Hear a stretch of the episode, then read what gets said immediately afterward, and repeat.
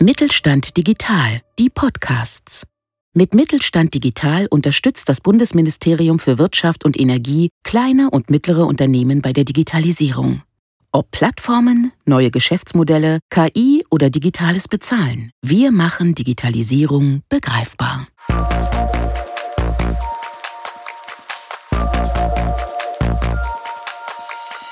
Südwestfalen Digital, der Podcast des Mittelstand 4.0 Kompetenzzentrum Siegen. Herzlich willkommen zu einer neuen Podcast-Folge von unserem Podcast Südwestfalen Digital.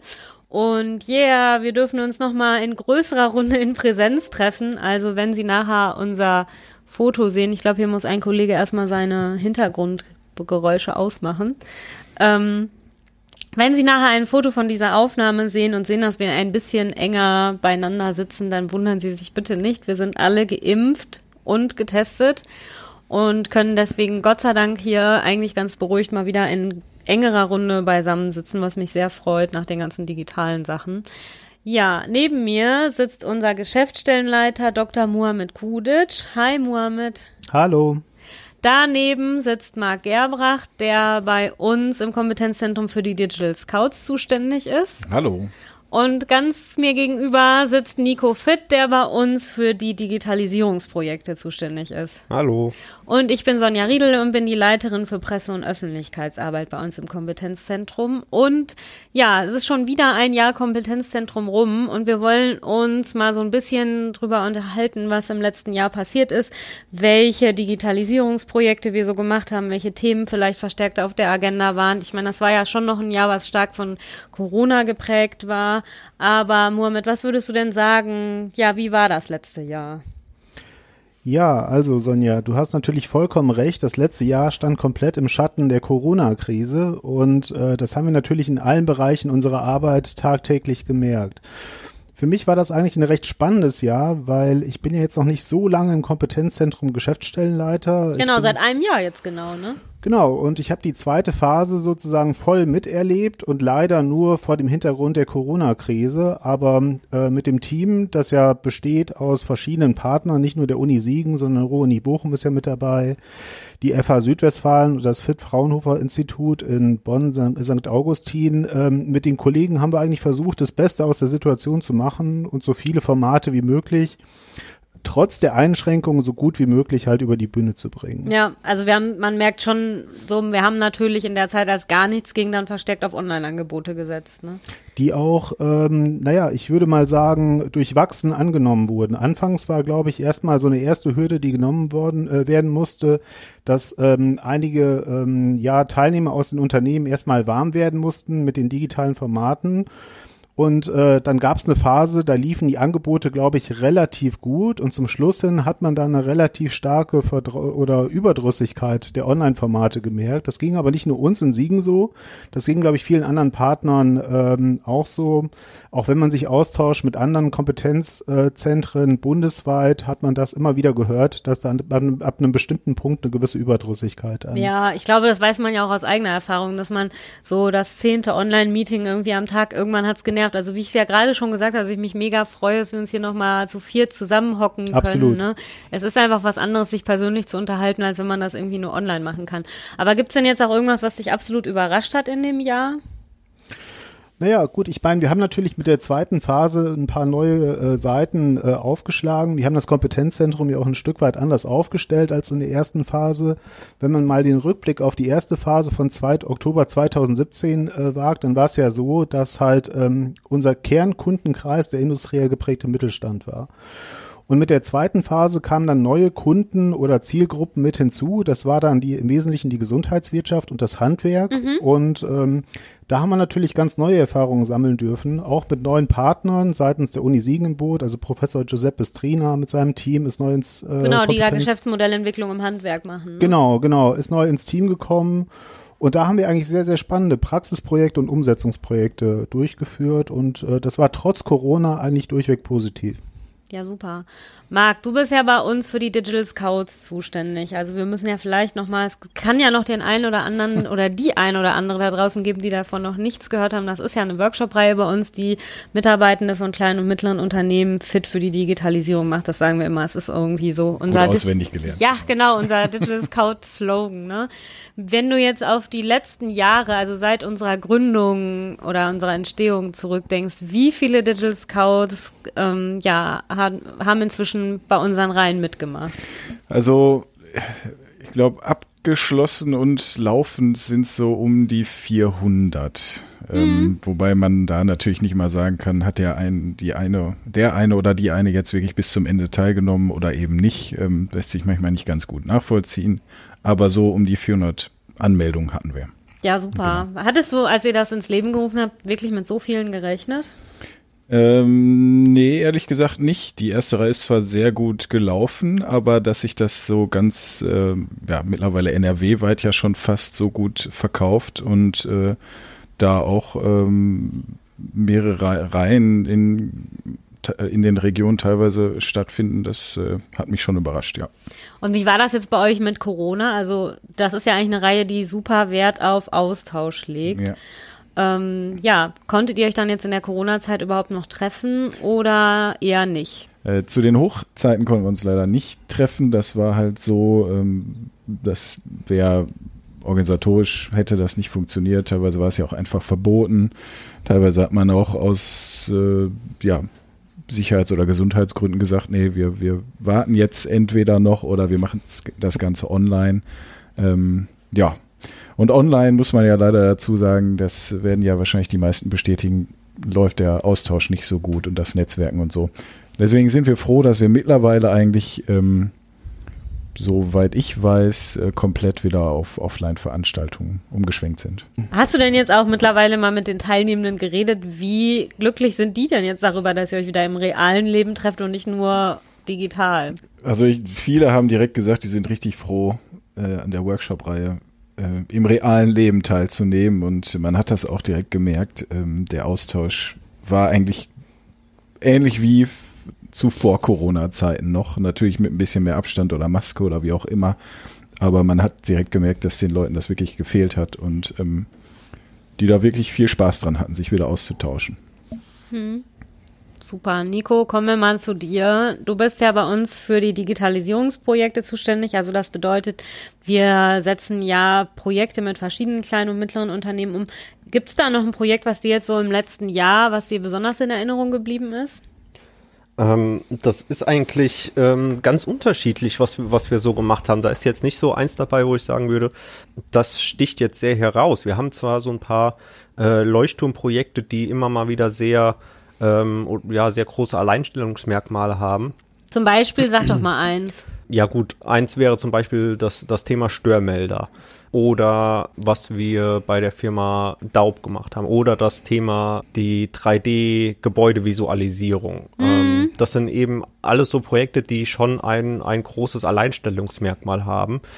Aber es war jetzt im letzten Jahr eigentlich, ich habe versucht, das für mich mal so ein bisschen Revue passieren zu lassen, was, was wir so, so angegangen sind wir haben natürlich unseren Kundenkreis ein bisschen erweitert ähm, und da konnten wir natürlich auch dann ein paar Projekte in dem Bereich machen, beispielsweise mit Heinzerling-Aufzüge oder auch die Kollegen vom Fraunhofer Fit mit äh, der Stadt Hennef zusammen äh, zum Thema äh, LoRaWAN. Was ist das genau? Das musst du nochmal erklären. LoRaWAN ist eine ja, Funktechnologie, die über große, also große Bereiche abdeckt einfach. Zum Beispiel ja 10 Kilometer Radius, wo man dann äh, sowas ja IoT-Geräte verknüpfen kann, ne, die dann nicht die hohe Bandbreite, sowas wie 5G brauchen, aber einfach so ein, so ein großes flächendeckendes Netzwerk dafür sehr ähm, interessant ist, zum Beispiel um Industriegebiete abzudecken oder in unserem Fall dann die ähm, Stadt Hennef.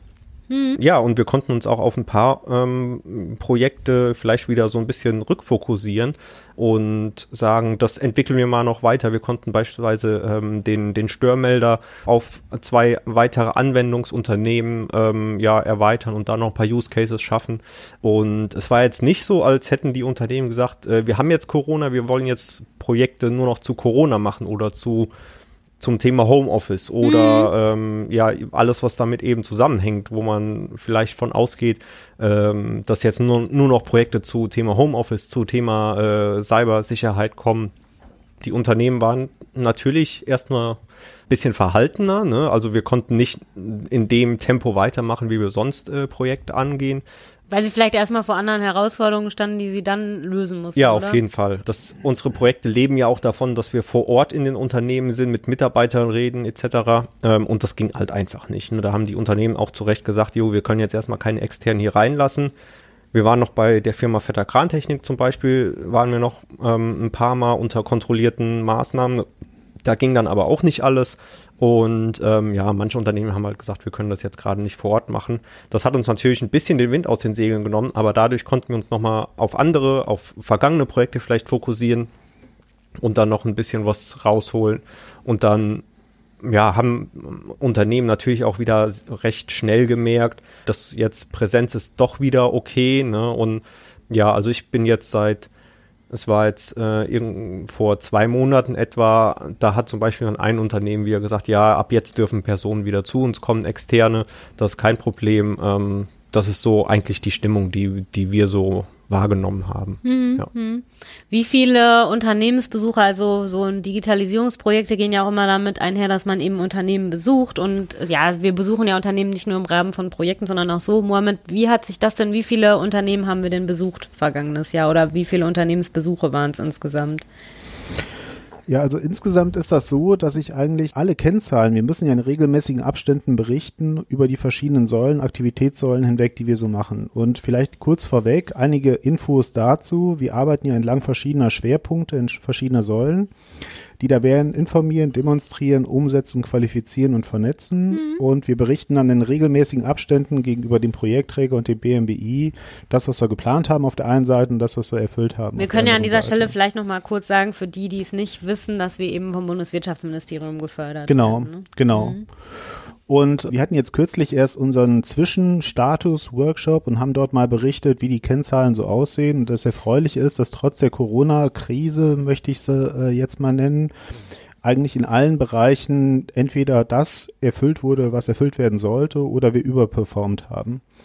Jetzt muss man fairerweise natürlich auch dazu sagen, dass so ein Thema wie Unternehmensbesuche jetzt nicht mehr die klassischen Unternehmensbesuche waren, wo wir hingefahren sind und in Präsenz, das was der Nico Fitt gerade erzählt hat, im Unternehmen alles besichtigen konnten und die Problemlage anschauen konnten, sondern es waren häufig Online-Formate, dass wir Unternehmen oder Vertreter aus den Unternehmen dann halt via Zoom oder anderen Online-Formaten dann halt äh, kennengelernt haben, uns äh, über die Probleme ausgetauscht haben und ähnliches. Und ähm, wir lagen äh, im Grunde genommen mit 160 oder ich glaube jetzt inzwischen 170 Unternehmensbesuchen deutlich über dem, was wir, was wir versprochen hatten. Die Größenordnung lag, glaube ich, bei 100 zu erreichenden Unternehmensbesuchen. Und dann merkst du auch, dass es nicht weniger war als an den Jahren vielleicht zuvor, wo noch kein Corona war.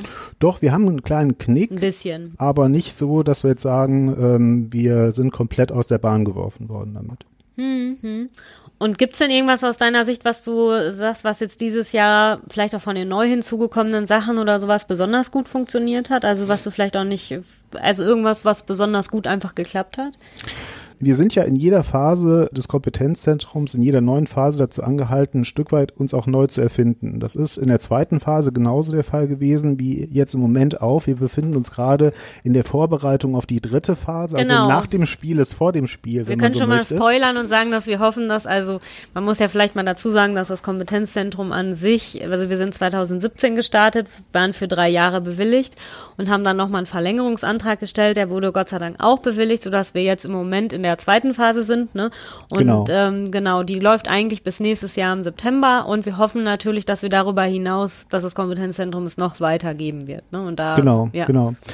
Ich meine, dazu vielleicht auch nochmal eine kurze Anmerkung. Die ersten zwei Phasen, die waren konzeptionell relativ nah beieinander mit dem Mittelstand 4.0 Kompetenzzentren. Es gibt ja 26 an der Zahl, wovon 18 regional aufgestellt sind und 8 eher thematisch.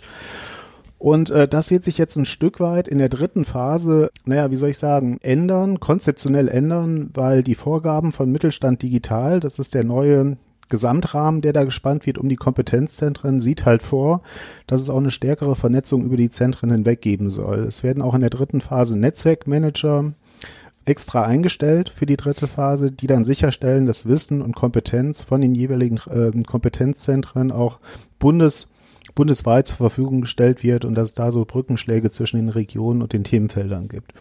Und das wird jetzt stärker kommen in der dritten Phase und dementsprechend wird auch der dritte Antrag etwas konzeptionell etwas anders aufgesetzt werden. Und das ist letztendlich so der Rahmen, in dem wir uns bewegen. Und wie gesagt, also für die zweite Phase stehen wir eigentlich trotz der widrigen Bedingungen eigentlich relativ gut da. Wir sehen den Knick in eigentlich allen Zahlen den Corona-bedingten Knick, aber wir sind da eigentlich ganz guter Dinge, dass wenn sich die Lage vielleicht ein bisschen normalisiert, dass wir dann noch häufiger rausfahren können. Hm, hoffen wir natürlich, dass es so bleibt wie im Moment, dass man doch noch Sachen in Präsenz stattfinden lassen kann. Ne? Ja. Hm. Genau. Wie sieht denn so der, wenn wir jetzt den Blick in die Zukunft werfen, wie, wie soll es denn, also welche Schwerpunkte haben so haben wir uns denn für nächstes Jahr vielleicht vorgenommen oder dann auch für die nächste Phase im Kompetenzzentrum? Hm. Ich bin ja eigentlich auch noch die Frage schuldig geblieben, welche Formate eigentlich besonders gut gelaufen sind. Fangen wir vielleicht damit nochmal ganz kurz an. ähm, ja. Also unser Dauerbrenner sind natürlich die äh, Digi-Scouts. Das äh, ist das Thema, das Marc äh, Gerbracht gerade schon so ein bisschen angeschnitten hat. Und da sehen wir relativ hohe Anmelderaten, unabhängig davon, wie sich die Widrigkeiten in den letzten Wochen und Monaten dargestellt haben. Wir haben auch ein paar neue Formate ins Leben gerufen. Das sind die digitalen Geschäftsmodellinnovationen für das Handwerk konzipiert, aber auch für den industriell geprägten Mittelstand. Und da haben wir gesehen, dass äh, der erste Durchlauf eigentlich, naja, trotz aller Widrigkeiten ganz gut angenommen wurde besser geht's immer. Mehr Anmeldezahlen gehen natürlich immer. Mhm. Wir hoffen, dass wir jetzt äh, im zweiten Durchlauf nächstes Jahr da vielleicht auch sogar noch auf etwas höhere Zahlen kommen, wenn wir das in Präsenz machen können. Wir haben auch einige Formate ins Leben gerufen, äh, die man sicherlich auch noch inhaltlich ausbauen kann. Wir haben da beispielsweise die Innovationswerkstatt ins Leben gerufen. Da hatten wir schon thematisch einige Innovationswerkstätten äh, gestartet und durchgeführt. Und da stehen wir jetzt einfach vor der Herausforderung, neue Themen zu finden und immer wieder Neues zu präsentieren, dass die Unternehmen da auch am Ball bleiben. Genau, und das ist, dass wir einfach die Themen natürlich finden, die die Unternehmen am meisten interessieren. Ne? Genau, das ist gar nicht so einfach, äh, da einen gemeinsamen Nenner zu finden und letztendlich alle mit den Themen, die man da aufruft, also IT-Sicherheit von Nico Fit war ein Thema, das wir jetzt aufgerufen haben. Das ging, glaube ich, sehr, sehr gut. Ich weiß nicht, Nico, wie viele Teilnehmer hattest du bei der Innovationswerkstatt, die dabei waren? Ähm, bei der Innovationswerkstatt, das waren, glaube ich, so um um, das ist ja so eine kleinere Unternehmenssprechstunde, die eigentlich nur in einer 15 bis 30 Minuten abgehandelt ist. Da waren wir, glaube ich, zu siebt, ich meine ich auch. so die ja. Richtung. Ne? Mhm. Und das sieht man aber auch, Mohamed, wie du schon sagst, über unsere Formate hinweg. Ähm, beim Thema IT-Sicherheit ist das zum Beispiel bei unseren Live-Hacking-Workshops. Da sind die Zahlen eigentlich immer äh, 20, 30 ähm, plus. Ja, Person. auf der Regionalkonferenz dein Lifehacking-Workshop ja, war ja auch mega beliebt. Da waren, glaube ich, ungefähr 50 Leute mm. oder so. Genau. Und das war online, ne? da, da ist man noch mal einfacher, da einzusteigen. Hm. Ähm, genau. Genau. Hm. Ja, und zu guter Letzt haben wir auch eine KI-Trainerverlängerung bekommen in der zweiten Phase. Da geht es letztendlich darum, Technologien rund um das Themenfeld künstliche Intelligenz äh, den Unternehmen näher zu bringen. Und insbesondere im Bereich Gesundheitswirtschaft machen wir da einiges. Also beispielsweise so Themen wie Robotereinsatz in der Pflege oder auch äh, Aktivierung von Menschen in Betrieben mit Hilfe von Sensormatten. Das sind so Themen, die da halt im Moment von meinem Kollegen David Umbehauen beispielsweise stark Was ich immer super interessant finde, weil man ja, wenn man ans Thema Pflege denkt, eigentlich nicht an künstliche Intelligenz denkt. Ne? Also wenn ich so an künstliche Intelligenz denke, denke ich eher an so Unternehmen in der Produktion. Deswegen finde ich es immer ganz spannend, dass der Kollege David Unbauen da doch dann viel in der, im Gesundheitsbereich dann macht. Ne? Genau. Also wird Nico sicherlich auch noch äh, das eine oder andere ergänzen können, aber das sind eigentlich Themen oder, oder Technologien, die man wirklich äh, mit Querschnittscharakter äh, in einer ganz, ganz breiten ähm, Anzahl von Anwendungsfällen ähm, äh, anwenden, äh, anwenden und durchsetzen kann. Aber vielleicht willst du da auch einfach ergänzen, Nico. Ich meine, künstliche Intelligenz, Algorithmen, die Muster erkennen, solche Dinge, die kann man eigentlich in fast allen Lebensbereichen und Praxisbereichen einsetzen. Ja, du hast da total recht. Das ist, das ist einfach, sind, ja, das sind die Formate, die momentan einfach auch interessieren und die wir auch immer weiterentwickeln. Das Thema KI in dem speziellen Fall kam jetzt einfach, weil wir das in einem ja eigentlich Produktionsunternehmen schon angewandt haben. Mhm. Wir haben das da schon gezeigt und konnten dann, so wie es eigentlich auch sein soll, den Brückenschlag in eine an, andere Branche äh, machen. In dass man ja erstmal gar nicht rein. denkt, dass die Gemeinsamkeiten genau. haben. Ne? Also da ja. denkt man ja so, Produktion und Pflege sind zwei völlig verschiedene Sachen. Du kannst ja vielleicht noch mal das eine oder andere Detail erzählen, was wir in der Produktion gemacht haben, was wir jetzt in der Pflege gemacht haben. Ja, genau. Also die, die sind, man meint eigentlich, dass sie gar nicht so ähm, gleich sind, aber im Endeffekt Abläufe finden da äh, genauso statt wie in einem produzierenden Unternehmen.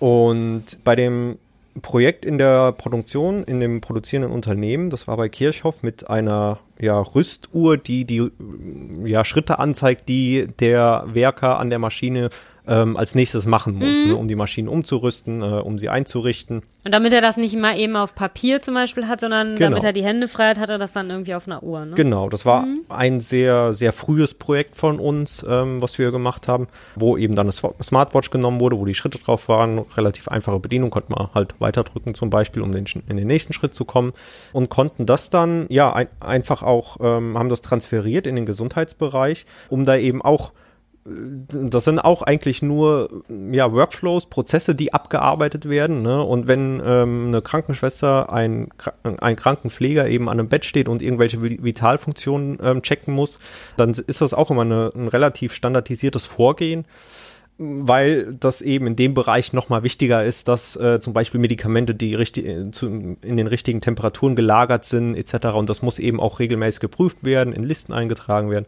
Und da war dann so eine Uhr vielleicht ähm, oder ja, so eine, so eine Schritt-für-Schritt-Anleitung eben auch sehr wertvoll.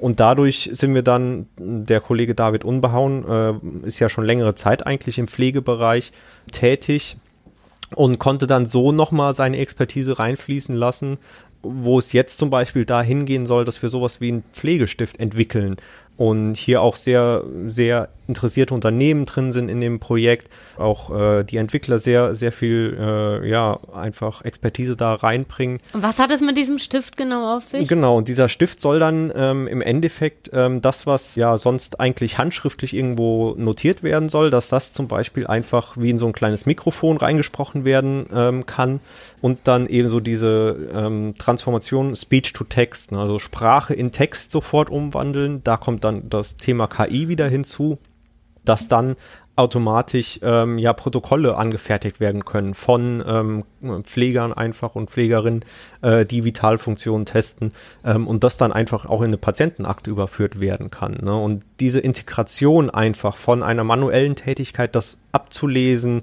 handschriftlich analog zu notieren, über so eine, ja, über die Sprache einfach zu vermitteln und in Text ähm, sofort zu überführen. Das ist eben eine sehr große Herausforderung und auch eine hohe Anforderung an die Implementierung in bestehende Systeme rein, gerade in so einem kritischen Bereich wie dem Gesundheitswesen irgendwo, ne, wo mhm. mit sehr sensiblen Daten umgegangen wird. Mhm. Ne? Ja, genau. Da würde ich vielleicht sofort äh, ergänzen an der Stelle gerade das Thema Daten und Umgang sensibler um, oder Umgang mit sensiblen Daten. Das ist natürlich ein sehr, sehr heikles Thema. Ich meine, wie Nico gerade schon beschrieben hat, ist äh, das Thema KI spätestens, kommt das Thema KI spätestens dann ähm, ins Spiel, wenn es darum geht, was auf den ersten Blick relativ trivial, trivial wirkt, äh, gesprochenes äh, Wort in irgendeiner Art und Weise zu erkennen und auch die Störgeräusche herauszufiltern, die da eine Rolle spielen können, verschiedene Arten von Betonungen, verschiedene Dialekte, mhm. all die Dinge, äh, das muss die Maschine ja letztendlich für sich lernen, äh, damit umzugehen. Und das sind äh, auf den ersten Blick äh, Dinge, die Menschen ganz intuitiv und äh, einfach handhaben können, die Maschinen aber natürlich erst lernen müssen. Und da gibt's immer bessere Algorithmen, die das äh, in der Lage sind oder imstand sind, äh, das relativ gut zu machen. Aber die Frage ist dann natürlich, wo werden die Daten, die dann halt beispielsweise in dem Kontext Pflege erhoben werden, wo werden die gespeichert? Werden die vor Ort auf dem Server gespeichert mhm. oder werden die irgendwo auf einer Cloud gespeichert? Und dann fängt schon das Thema Datensicherheit an und wer hat überhaupt Zugriff auf die Daten und viele andere Themen mehr. Und äh, wenn man solche Themen letztendlich auftut, dann tut sich äh, im Nachgang ein riesiger Kanon von Folgethemen auf, mit dem man letztendlich sehr sensibel auch mit dem Unternehmen dann umgehen muss. Hm. Ja, auf jeden Fall super, super spannend. Ja, gucken wir doch jetzt mal, wagen wir doch mal einen Ausblick in die Zukunft. Was äh, haben wir jetzt so vielleicht Besonderes im nächsten Jahr geplant? Marc, vielleicht wie viele neue Digital Scout-Reihen wir jetzt geben? Also ich behaupte einfach mal, die bestehenden wird es auch nochmal geben. Ja, also in Siegen läuft ja im Moment wieder eine. Ne? Genau. Kann, wo, wo noch im Moment? In Dortmund läuft gerade eine. Ähm, ich denke mal, dass wir auch in der Märkischen Region wieder eine anbieten werden in naher Zukunft. Da hatten wir Corona-bedingt eine Pause eingelegt. Ja, unsere Kollegen in Bochum sind ja auch relativ aktiv in Oberhausen, Essen, Duisburg ist, glaube ich, auch noch dabei, also oder Mülheim, genau. Also es wird noch einige Reihen geben, da bin ich fest von überzeugt. Hm. Und Mohammed, was sagst du, was haben wir sonst, was gibt sonst noch im nächsten Jahr, worauf wir vielleicht nochmal speziell hinweisen wollen? Na gut, ich würde vielleicht, wenn wir schon beim Ausblick sind, vielleicht den Blick sogar noch ein bisschen weiter in die Zukunft richten und gleich mit darauf verweisen, was wir in der dritten Phase äh, vorhaben. Also in der zweiten Phase, in der wir uns jetzt gerade mittendrin befinden, versuchen wir letztendlich die neuen, eben genannten neuen Kundenkreise äh, stärker zu digitalisieren, auf dem Weg von analog hin zu digital zu begleiten, wo deren Problemlagen sind. Also wir holen die Unternehmen immer da ab, wo sie stehen, egal ob sie schon weit digitalisiert sind oder erst am Anfang stehen und äh, das machen wir äh, in den eben genannten, mit den Formaten, in den eben genannten äh, Kundenkreisen und Aktivitätsfeldern. Aber der Blick in die Zukunft sieht dann vielleicht auch nochmal recht spannend aus. Da versuchen wir auch naja, die Kernmarke des Siegener Kompetenzzentrums, die sich ja bewegt rund um das Thema menschzentrierte Digitalisierung, also ein soziales Nachhaltigkeitsthema, das versuchen wir zu weiten auf die Themen ökonomische Nachhaltigkeit und ökologische Nachhaltigkeit, sodass wir eigentlich den Nachhaltigkeitsbegriff in all seiner Breite, soziale, ökonomische und ökologische Nachhaltigkeit in der dritten Phase etwas stärker bedienen wollen. Und das machen wir mit Blick auf ähm, Regionen als Systeme. Wir verstehen die Region Südwestfalen als ein System. Und dort versuchen wir letztendlich die Resilienz, so, so ist die Überlegung, äh, die wir uns für die dritte Phase gemacht haben, die Resilienz des Systems dann halt in den drei eben genannten Dimensionen dann halt nachhaltig auszubauen und zu stärken. Mhm. Und das machen wir mit all den Instrumenten und mit entlang den Säulen, die ich, äh, die ich eben schon geschildert habe. Äh, und äh, das machen wir gemeinsam mit den Partnern, mit den Unternehmen, mit den Multiplikatoren aus der Region und hoffen, dass wir so einen nachhaltigen Digitalisierungserfolg für die Region hinbekommen. Ich glaube, das war ein super Schlusswort.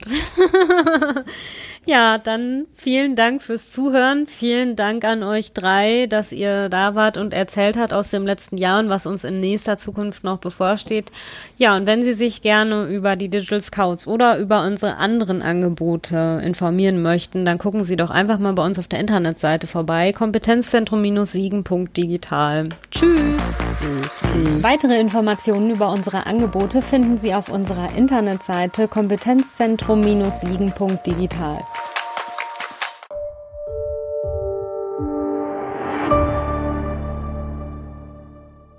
Sie hörten eine Folge der Mittelstand Digital Podcasts. Mit Mittelstand Digital unterstützt das Bundesministerium für Wirtschaft und Energie kleine und mittlere Unternehmen bei der Digitalisierung.